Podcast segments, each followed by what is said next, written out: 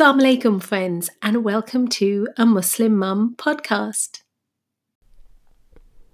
The Prophet said, How wonderful is the situation of the believer, for all his affairs are good. If something good happens to him, he gives thanks for it, and that is good for him. If something bad happens to him, he bears it with patience, and that is good for him. Narrated by Muslim. So I'm sure you can guess why I've begun the podcast with that hadith. And it really is to have a perspective on what's going on at the moment with the coronavirus. Now, there's two questions that I want to answer and, and explore today.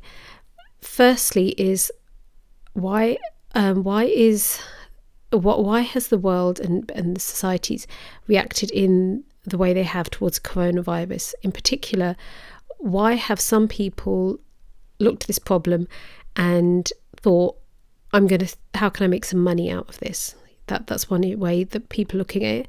And another one is that uh, people have gone out and en masse gone out and bought things and stocked their shelves up with items that they actually don't need. It's not perishable food. It's not food that they've stocked up with. It's it's like a security that they've they've got they've felt the need. I have to go and hoard stuff. You know, and that's globally, Muslim and non Muslim. And the second question is as Muslims, then how should we be looking? How do we react to this fear and anxiety which we naturally feel? How should we react to it? So, with the second question, there's um, I've taken a um, section from a webinar that was done by Sarah Sultan. She's part of Yaqeen Institute. And in that, she gives some excellent advice about how to view the anxiety we feel and how do we deal with it. And she gives advice and an Islamic perspective on that. So, what I'm going to then do first is look at um, how, why is it our society is so consumed by we a solution to problems is we buy stuff yeah because that that is basically what's going on so, consumerism, according to its textbook definition, is the human desire to own and obtain products and goods in excess of one's basic needs. Basic needs typically referring to having sufficient food, clothing, and shelter. And what we can see consumerism is a social and economic order that encourages an acquisition of goods and services in an ever increasing amounts. So if we just look at, you know, prior to the pandemic, consumerism, we, we can all admit we live in a very consumer orientated society and that we are encouraged to buy more than we need. Where, you know, think of the amount of food wastage that happens, think of the amount of clothes that we buy that we don't then wear. So, why is it that, you know, progressive, you know, industrialized societies are like this? And then we can even say that, you know, the elites and the rich middle classes in third world countries, they then aspire to do the same thing. So, if we go back in time a bit and look at the Industrial Revolution that happened in the 20th century, we can see that mass production led to overproduction.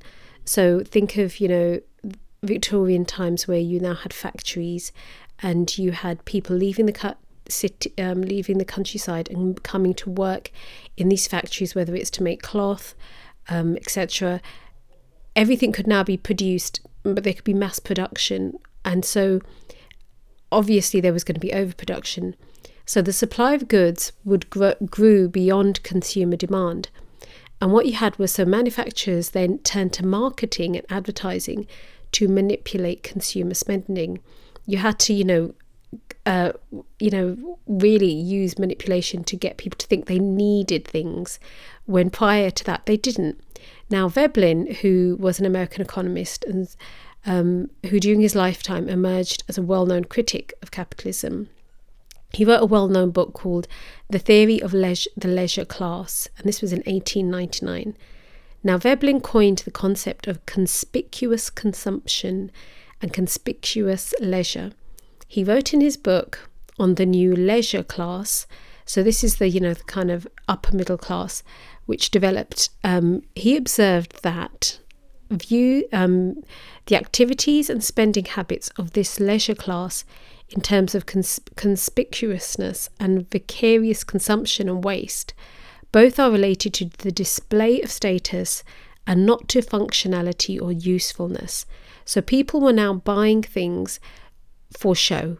Yeah, that's um, that is what he's saying. And there was a lot of waste, and it was to show people that look, I have this disposable money, and these are the things I can buy. Now, Paul James, in, um, in, in his book Globalization and Culture, which he wrote in 2010, he observed the pursuit of the good life through practices of what is known as consumerism has become one of the dominant global social forces cutting across differences of religion, class, gender, ethnicity, and nationality. It is the other side of the dominant ideology of market globalism. So, there are many other books written on this, but I just included these two uh, two um, quotes from these experts because they were just observing that our societies have it there exists now this idea that you should consume and it's i thought it was very interesting it cuts across differences of religion. So this is christian muslim hindu and all genders and you know and all ethnicities are have bought into this that there does seem to now be this link um, between when we consume that is what will create happiness.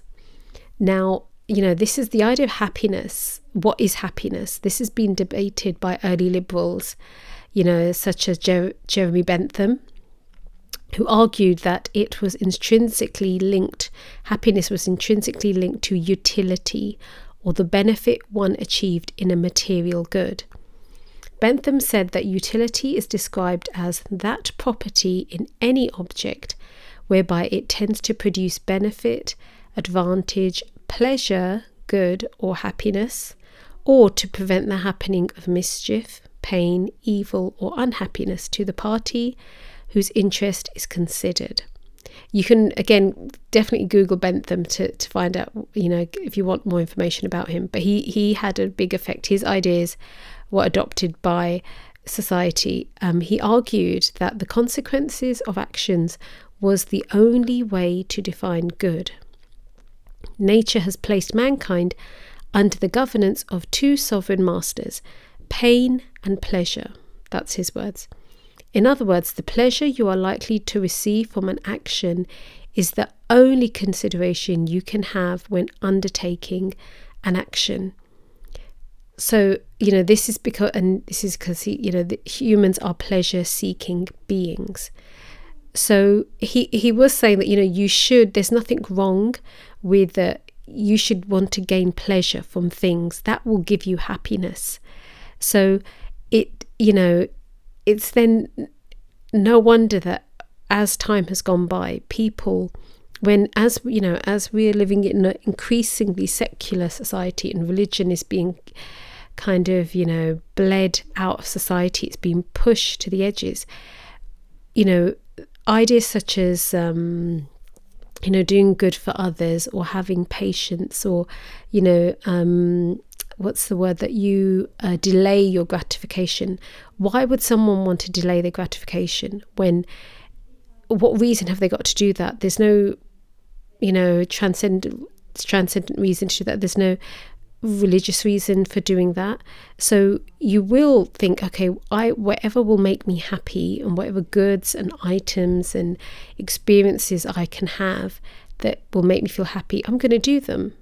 Yeah, that that that's the kind of mentality we can see that exists.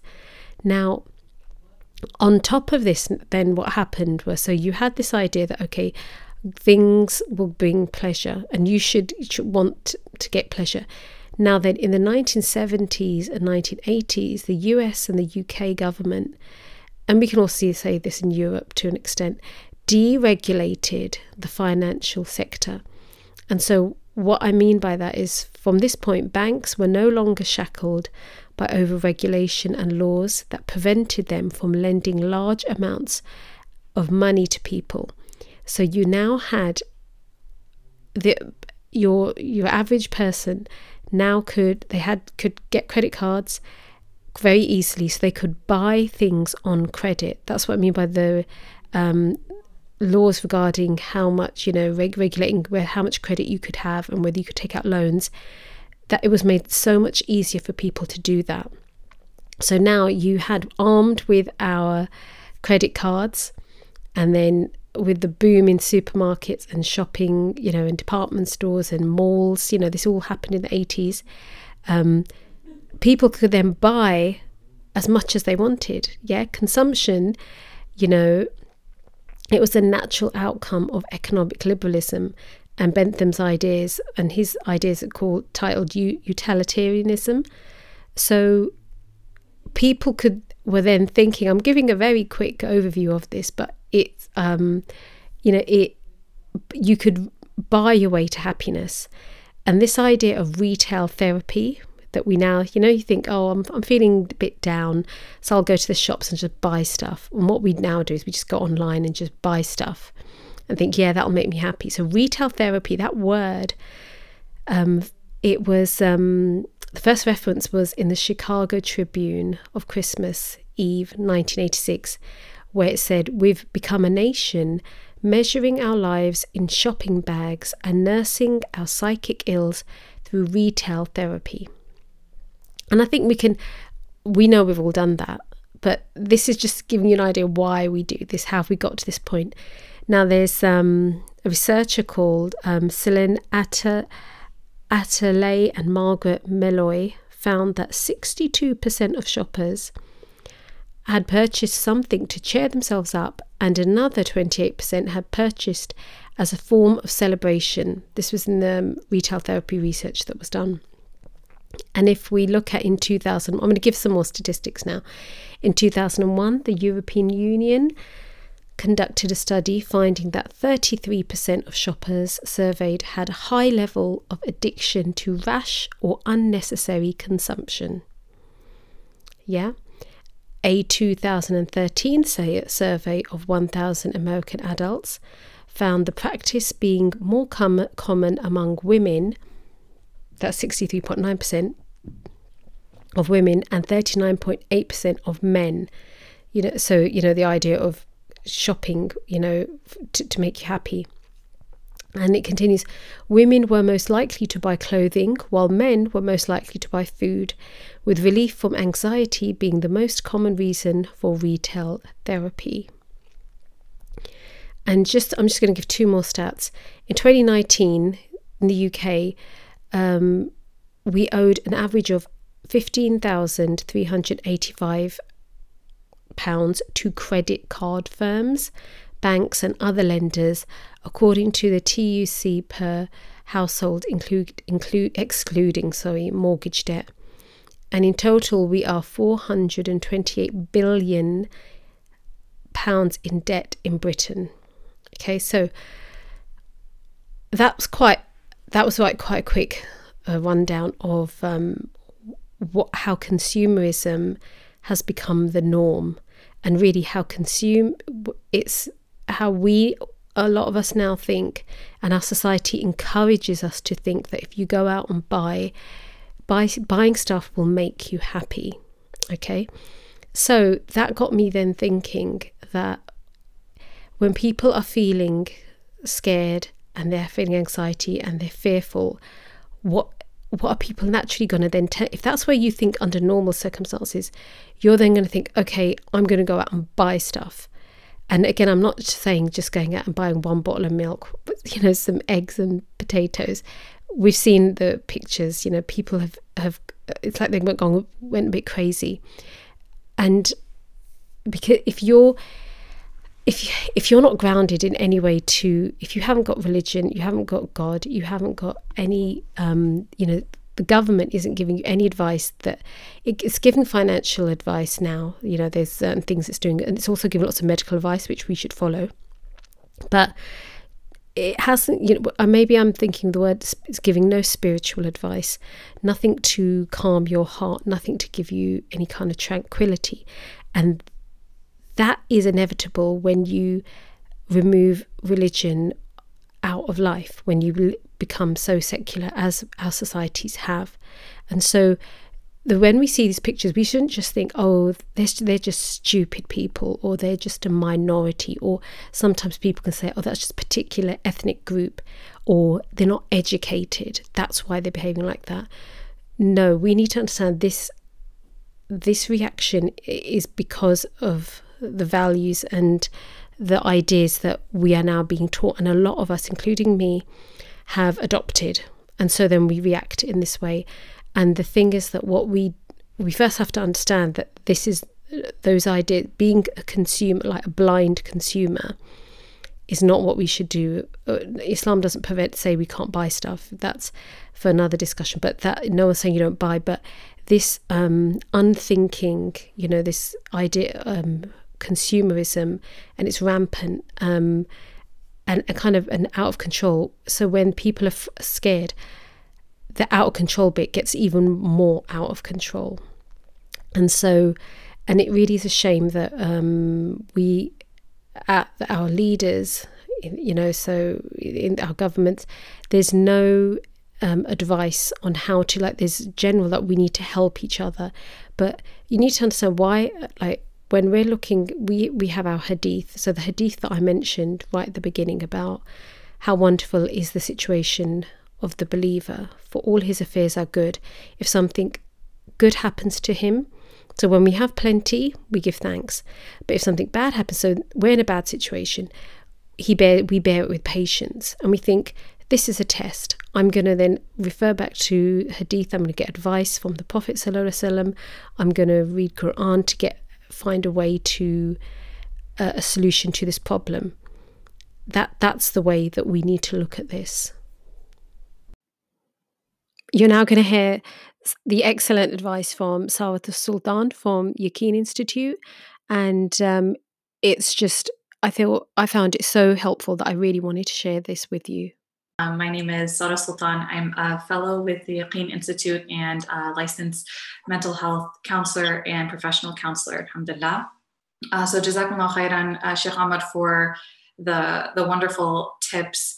Um, there were a couple that really resonated with me, mashallah. And so I wanted to uh, delve into them even a little bit, uh, a little bit more inshallah. So one of them that really resonated was this idea of the reliance on Allah subhanahu wa ta'ala that we already all do on a daily basis, right? The idea of Allah ta'ala being the Almighty, being the creator, being the most powerful, being our protector, right? And the idea that he's the one who created the coronavirus that we're all talking about and that everybody's really concerned about.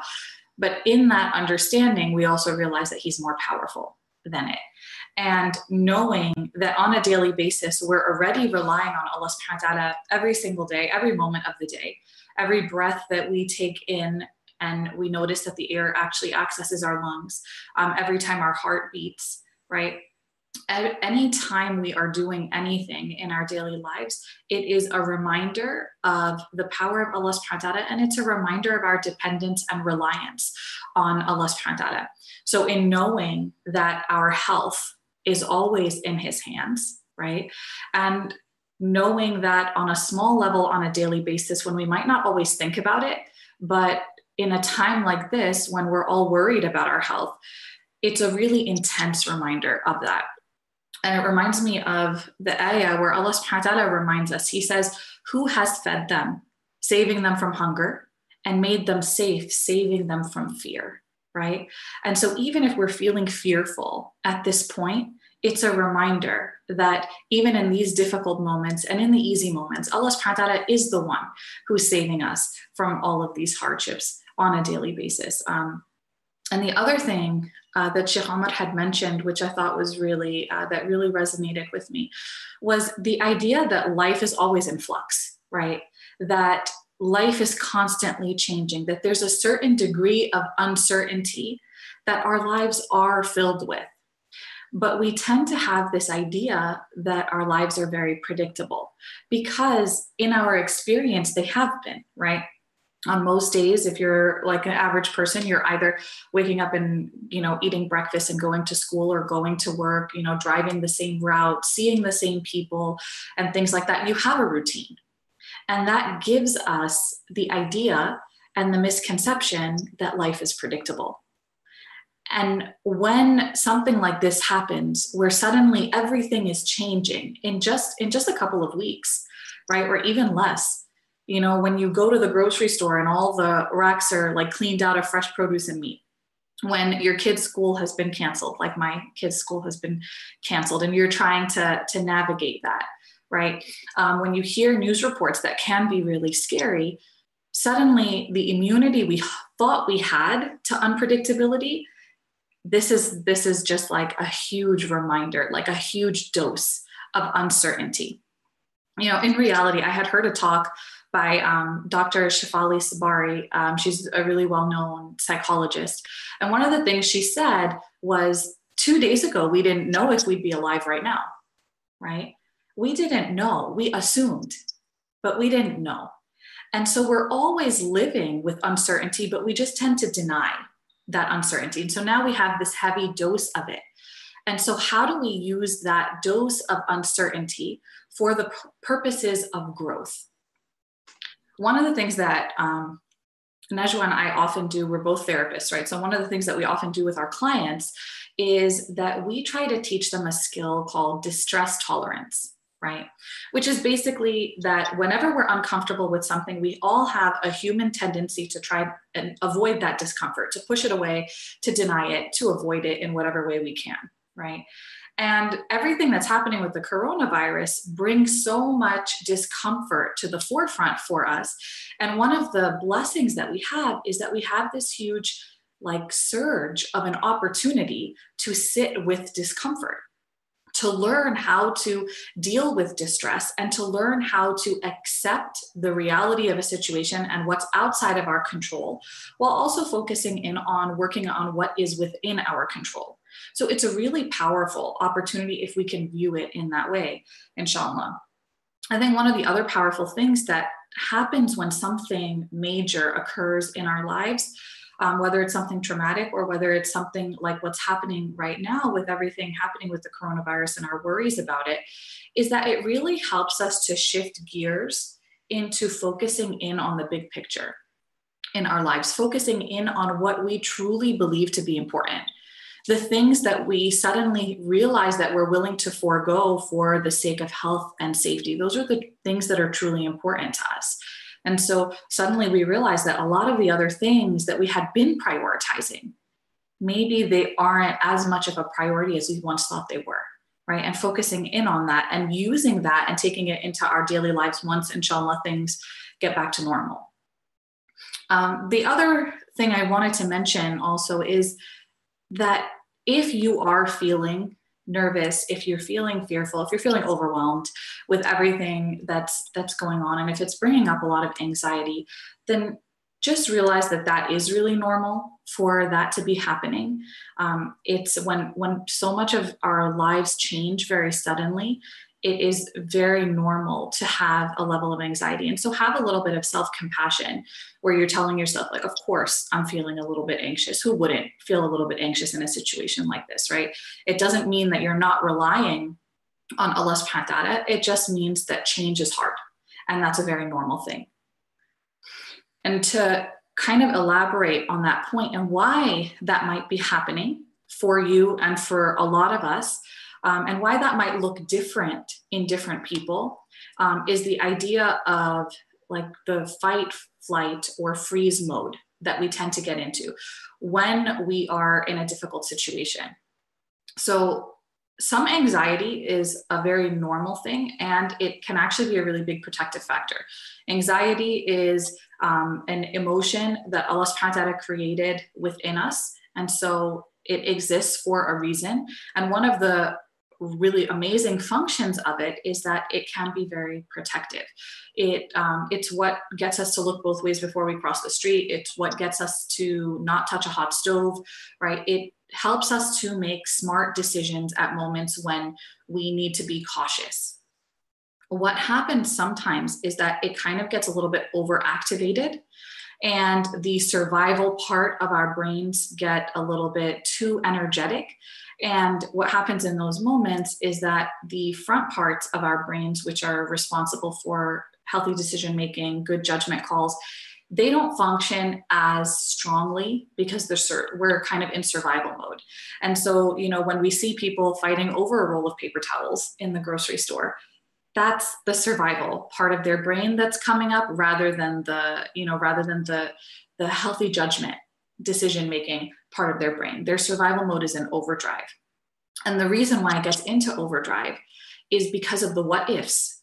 You know, if we stop and think for a moment about whether our lives will be so different if we you know have this one paper towel roll um, from the grocery store or whether it wouldn't then most of us would stop and make the decision that yeah it's not going to impact my life tremendously right? But it's the what ifs that keep our minds going toward anxiety.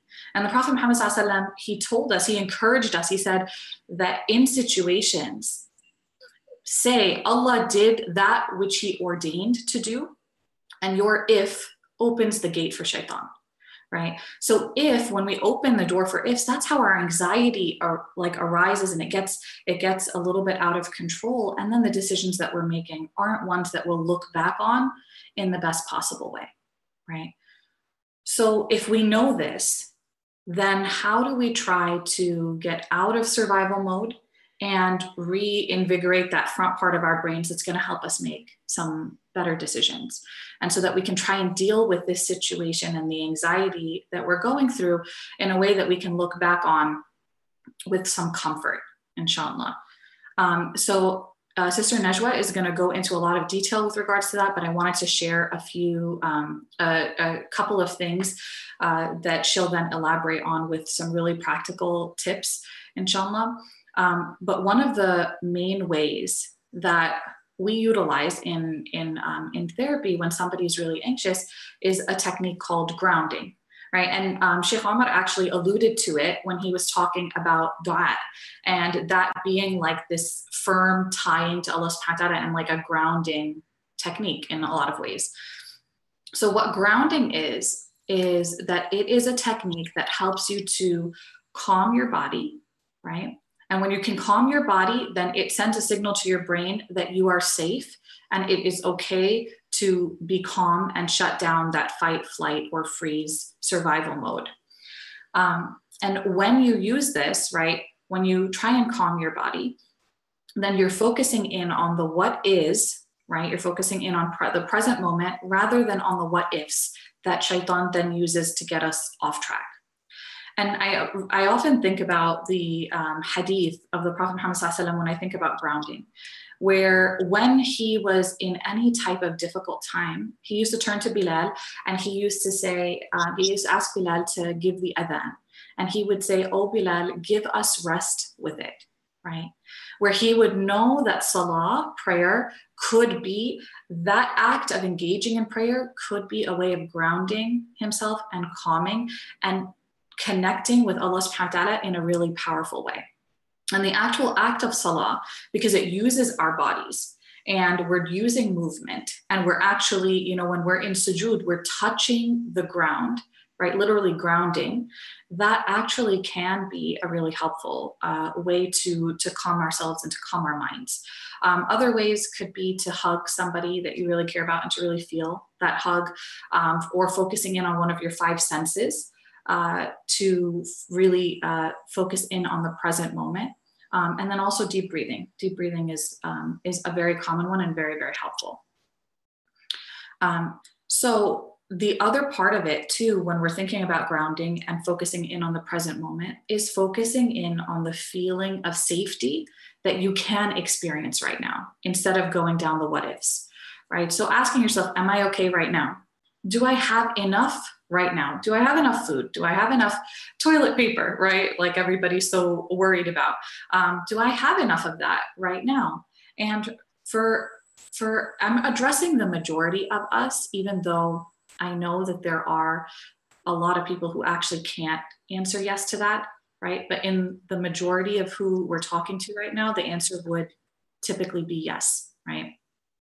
Now, just because everybody else is reacting in fear, it doesn't mean that we have to react in fear. And it can actually feel very empowering to shift your focus. So instead of just um, you know feeling that fear and going with it instead allowing yourself to feel that fear but still move forward right do something consciously make a decision and a choice that goes against your fears right not in a reckless way but doing something movement oriented or action oriented can be really powerful and healing so enjoying a walk in nature journaling, verbalizing the things that you're worried about, because a lot of times the thoughts that we have going in our minds can be a lot scarier if they stay up there rather than if we say them out loud. They lose a lot of their power when you say them out loud.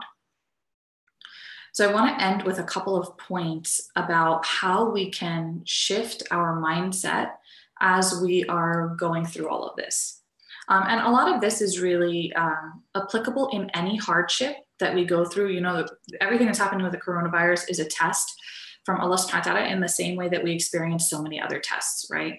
And re- remembering the reward associated with tests, where the Prophet Muhammad says that there's no fatigue, nor disease, nor sorrow, nor sadness, nor hurt, nor distress that befalls a Muslim, even if it were the prick he receives from a thorn, but that Allah subhanahu wa ta'ala expiates, takes away some of his sins for that, right? So everything that we're going through with the with this, you know, with uh, quarantine, with things being canceled, with um, the disappointment, the disappointment we might be facing about some things being canceled, all of that is an expiation of our sins, right? The other thing is strength, right? That Allah subhanahu wa ta'ala gives us capabilities that we need in order to get through difficulties right? Human beings are incredibly adaptable. And it's one of the one of the mercies that Allah subhanahu wa ta'ala has given us. So when we when we're in difficult situations, the qualities that come up in difficulties are things to be treasured, right? Because if we hadn't experienced this difficulty, we may never have known that we had these qualities to begin with. So things like flexibility, right being able to be flexible in the time in a time of uh, a lot of change that's a huge skill that if we can hone it now and treasure it now we can use it later right? The other way is to view this as i know it sounds a little bit corny as i say it but to view this as an opportunity. That there are certain things you know like for for me for example my my kids are off from school for two weeks right? So a question that i asked myself was you know what are things that I can do because they're off for two weeks that I wouldn't have otherwise been able to have the opportunity to do. Right. So, spending time with family, trying out new recipes with your kids, things like that. Um, what Sheikh Ahmad was mentioning about the Quran, like imagine how amazing it would be if this test of that we're going through with the coronavirus was a way to start a routine of reading daily Quran that we wouldn't have otherwise been able to implement because our lives would have just gone on as normal, right? So it, it could be a really powerful opportunity. Um, gratitude, searching for, you know, training our brains to search for the things that we have rather than the things that we lack. If we can do it now, then it's going to be a lot easier to do once, inshallah, things get back to normal. Um, and one thing also, I think it's really important to just pay attention to the privileges that we have, right? Where the Rasul told us to look at those below you and not look at those above you because it's the best way to not belittle the favors of Allah subhanahu wa ta'ala, right? So there is a lot that we might be going through right now, a lot of us, but knowing that a lot of us are a lot more privileged than other people, that there are some kids whose schools are closed who rely on their schools for one hot meal a day, who now no longer have that, right? For people who might be let off of work for a couple of weeks because their employer can't pay them because nobody's frequenting their restaurant, for example.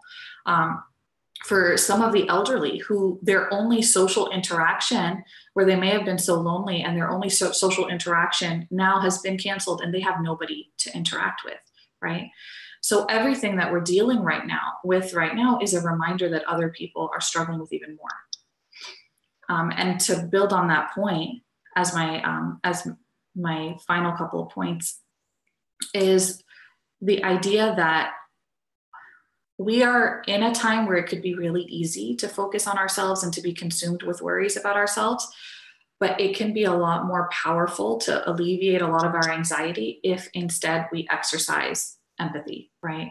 So when you go to the grocery store and you see that there's only one roll of paper towels left, leave it there for the next person. They might need it more, right? And it's it really brought to mind the ayat of Allah subhanahu when he talks about the day of judgment and how nobody's going to care about anybody else and every, they're going to be running away from one another, not caring, where he says that every man on that day will have enough to make him careless of others, right? It's not that day yet, right? And if we we're in a position where we can still care about one another, and that's a way that we can really take a great deal from this and alleviate a lot of our anxiety and accept the reality of the situation, right? The situation is a reality, it's not going to change, but we can choose how we're going to interpret the situation and channel our energy in a positive direction rather than fighting against the inevitable at this point. So, Alhamdulillah, um, Jazakumullah khair for listening. And